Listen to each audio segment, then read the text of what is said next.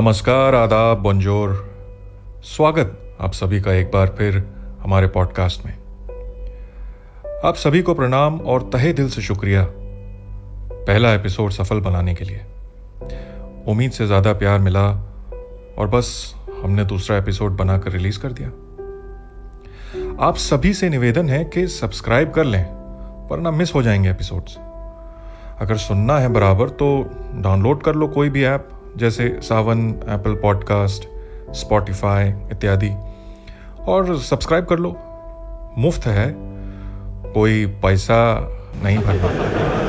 काहे की टेंशन बहरहाल, पहला एपिसोड छह हज़ार बार सुना जा चुका है स्पॉटिफाई पे और हज़ार बार अमेजोन पे।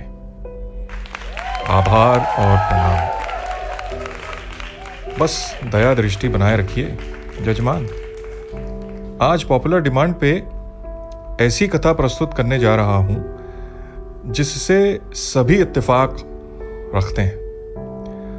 हम सबके जीवन में यही घट रहा है और मूक बने हम देख ही रहे हैं बस। ये कथा बहुत पुरानी है। दादी माँ ने सुनाई होगी आपको बचपन में। याद नहीं तो कोई बात नहीं। हम किस मर्ज की दवा है? तो हेडफोन लगा लो। सब, नहीं तो फिर कहोगे कि वॉल्यूम कम था पॉडकास्ट का, है ना? रिलैक्स कीजिए। लेट ना हो लेट जाइए, वरना टेक लगा के बैठिए, बढ़िया एकदम पैर वैर फैला के। तो चलो, शुरू करें फिर कहानी, लेकर प्रभु का नाम। तो आज से कुछ 600 साल पहले, शुंडी नामक राज्य हुआ करता था उत्तर भारत में। यमुना तट पर। बड़े सीधे सरल लोग थे वहाँ के। सतयुग नहीं था, फिर भी सीधे थे। I know hard to believe but मेरी कहानी में लोग सीधे ही होते हैं अक्सर। आसपास भले ही चंट लोग हों। खैर तो शुंडी का राज्य समृद्ध था, सब बढ़िया खाते पीते थे। तब मेरे ख्याल से इंडिया थर्ड वर्ल्ड कंट्री नहीं। तो साहब ऐसे डेवलप्ड राज्य का राजा भी काफ़ी अमीर था। अंडरस्टूड सी बात है। नाम उसका महाराज बटुक लाल मौर्य था। अब वो मौर्य वंशज था, उसका पता नहीं। उस वक्त सभी राजा मौर्य थे। है ना?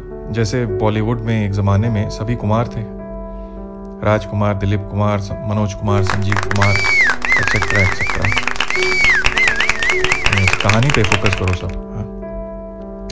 तो बटुक लाल मौर्य से सब प्रसन्न थे।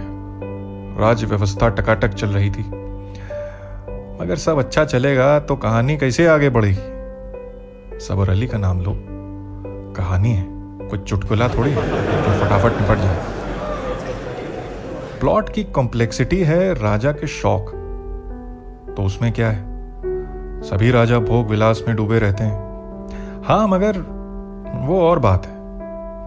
हमारे महाराज बटुक लाल मौर्य का एक निराला शौक था, वस्त्र मोह।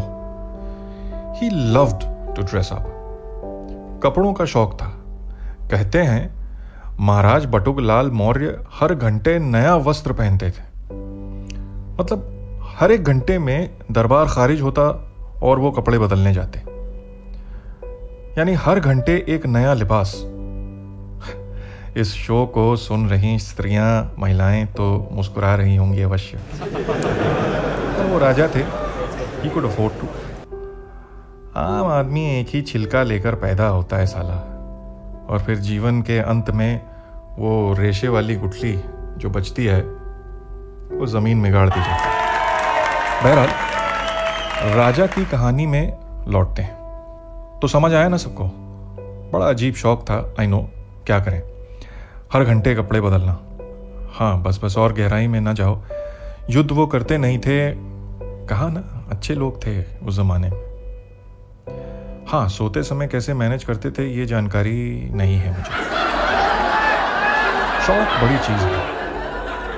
तो राजा के वस्त्र सिर्फ़ शुंडी में नहीं, सिलते थे। Kashmir, Singhal, Ceylon, Iran, Turkey, हर जगह से फैब्रिक मंगाए जाते थे। और उसे सिलने के लिए महाराजा ने 116 दर्जी नियुक्त किए थे राजमहल में। हाँ 116 भाई। राजा थे। कर सकते थे। हमारे पास तो एक का बजट नहीं होता, खैर। तो एक दिवाली कुछ यूँ हुआ कि महाराज बटुकलाल मौर्य को अपने किसी भी फ़ैशन डिज़ाइनर का काम पसंद नहीं आया था। 116 डिजाइनर्स फेल हो गए। राज दरबारी भी परेशान थे कि राजा का मूड खराब रहा तो दिवाली का बोनस नहीं मिलेगा। और बोनस नहीं मिला तो दिवाली मतलब बीवी की झिक झिक टेंशन तो थी भाई। बॉस का मूड खराब मतलब आर्थिक संकट। ऐसे में 116 फ़ैशन डिजाइनर्स पे काफ़ी प्रेशर था। हर दरबारी उन्हें भला बुरा सुना के जाता था। अब वो बेचारे भी क्या करते? कोई एन का कोर्स थोड़ी ना किया था। एनीवेज कोर्स करके भी कौन सा प्लेसमेंट होता है हर बार? हाँ पता है, फिर भटक गया। ऐसे में कहीं से टापुर और टुपुर नामक फ़ैशन डिज़ाइनर नगर में आते हैं और ये दावा करते हैं कि वो सिंघल, यानी बर्मा से आए हैं और उनसे अच्छा वस्त्र तो दुनिया में कोई डिज़ाइन कर ही नहीं सकता है। और खबर कान में पड़ते ही दरबारियों ने उन दोनों को राजा के सामने प्रस्तुत किया। राजा तो फ्रस्ट्रेटेड थे ही और इम्पेशेंट भी हो चले थे। दिवाली के लिए मनचाहे वस्त्र जो बने नहीं थे अब तक। तो राजा ने पूछा उनसे, क्या विशिष्ट बात है उनके डिजाइन्स की? तो उन्होंने कहा कि वो ऐसा वस्त्र सिल के देंगे जो केवल बुद्धिमान और कुशल व्यक्ति ही देख सकते हैं। ऐसा करने वाले थे प्रणाम स्वरूप उन्होंने कागज़ पर राजा के का नाम लिखा और राजा को दिखाया। फिर वही कागज़ उन्होंने वो बाकी दरबारियों को पास ऑन किया। हैरत अंगेज बात यह थी कि राजा के अलावा उस कागज़ पे किसी और को कुछ भी दिखाई नहीं दिया। मगर मगर, यहाँ कॉरपोरेट वाली बात आ जाती है। कैसे ना आती? बोनस का सवाल था ना? दिखाई भले ही ना दिया हो, मगर सबने हामी भरी कि उन्हें राजा का नाम दिख रहा है। जिन लोगों ने कहा कि उन्हें नहीं दिखाई दिया, उन्हें तुरंत निष्कासित मतलब सस्पेंड कर दिया गया। कोई नई बात तो है नहीं। हम सब जानते हैं हाउ इट वर्क्स खैर, राजा अप्रसन्न थे। उन्होंने वही महल में, वहीं उसी महल में टापुर और तुपुर को एक विशाल कक्ष दिया, जहाँ उन्होंने अपना हाथ करगा, यानी हैंडलूम लगाया। बस फिर क्या था? काम शुरू हुआ। सात दिन के अंदर राजा जी को वस्त्र बना के देने वाले थे वो। तो 24 घंटे काम चल रहा था, हाथ करगा पर। पर जब एक एक से ना हुआ तो उन्होंने दो दो हैंडलूम लगा लिए वहाँ पे। तापुर और तुपुर ने लिस्ट पकड़ा दी मटेरियल्स की। सोने के धागे, चांदी के गोटे, रेशम के धागे, हीरे और रूबी के नगीने और रोज का मेहनताना दस अशरफियाँ, यानी सोने के सिक्के। दिलचस्प बात यह थी कि हैंडलूम के वो दोनों जो चला रहे थे पर दोनों ही हैंडलूम्स पे कोई धागा ना दिख रहा था। जी हाँ हैंडलूम खाली थी, पर चल रहे थे, क्योंकि वो वस्त्र सिर्फ़ बुद्धिमान और कुशल को ही दिखता है। और मैं ना बुद्धिमान हूँ, ना कुशल। ठीक है? तो मुझे भी नहीं दिख रहा था फ़िलहाल। सो तो नहीं गए आप सब? भोपू बजाऊं? सॉरी प्रिकॉशन हाँ तो ऑडिट भी हुआ। ऑडिट तो होता ही है you know what I mean राजा ने अपने करीबी सलाहकारों को भेजा निरीक्षण कराने के लिए। वज़ीर मियाँ खजांची और गृह मंत्री आए और उनसे जब टापुर और तुपुर ने पूछा कि है ना बेमिसाल वस्त्र तैयार हो रहा हैंडलूम पे वो तीनों ही बुद्धिमान और कुशल थे। उन्होंने भी कहा कि वाकई बढ़िया वस्त्र तैयार हो रहा है। सातों दिन कोई ना कोई जाता निरीक्षण करने और बिल्कुल संतुष्ट लौटता। महाराज को प्रॉपर रिपोर्ट देता। After all checks and balances are for the betterment of the company as a whole और फिर वो दिन आया जब वो शाही वस्त्र पहनकर राजा को नगर में जाना था। नगरवासियों को संबोधित करने और सबको दिवाली की बधाइयाँ देने। अंततः महाराज स्वयं पधारे और उस विशाल कक्ष में गए जहाँ उनका द्वितीय वस्त्र तैयार हो रहा था। राजा ने चारों ओर नज़र घुमाई और हँसते हुए पूछा, चलो, तैयार करो मुझे। तापुर और तुपुर हाथ में वस्त्र लिए बढ़े आए। राजा समेत किसी भी दरबारी को तापुर और तुपुर के हाथों में कुछ भी नहीं दिख रहा था, पर सभी मौन थे। फिर तापुर और तुपुर ने राजा को अपने वस्त्र उतारने को कहा ताकि वो नए वस्त्र पहन सके। राजा थोड़ा हिचकिचाए, पर उतार ही दिए अपने वस्त्र उन्होंने। ऑब्वियसली सबके सामने नहीं ट्रायल रूम में गए। फिर तापुर और तुपुर ने अंडरवेयर से लेकर पगड़ी तक सब कुछ नया पहनाया राजा को। हालाँकि राजा को ना अंडरवेयर दिखा, न पगड़ी, न धोती, न शेरवानी। फिर किवाड़ खुले, ट्रायल रूम के तो राजा अपने दरबारियों के समक्ष आए। तो फिर क्या था?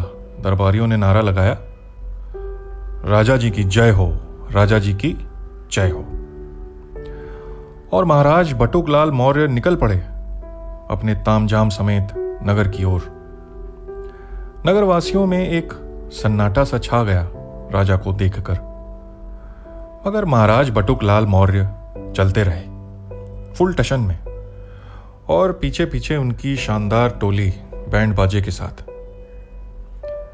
वज़ीर उनकी छतरी पकड़कर चल रहा था साथ साथ और पीछे उनकी फेवरेट हथनी भी चल रही थी, गजगामिनी, जो फल और फूल बरसा रही थी नगरवासियों में। ऐसे में उस भीड़ में एक अबोध बालक अपने पिता से बोल पड़ा, राजा तो नंगा है बापू। कथा तो समाप्त हुई। सच्चाई की जीत हुई और बुराई की हार। सॉरी सच्चाई बुराई। ओके एनीवेज क्या फ़र्क पड़ता है? ये कोई मॉरल साइंस की क्लास तो नहीं। शो है मेरा। कहानी है। उसमें लोग हैं, जो अच्छे हैं। सबकी अपनी मजबूरियाँ हैं। सबकी लाइफस्टाइल मेंटेन करनी पड़ती है सबको।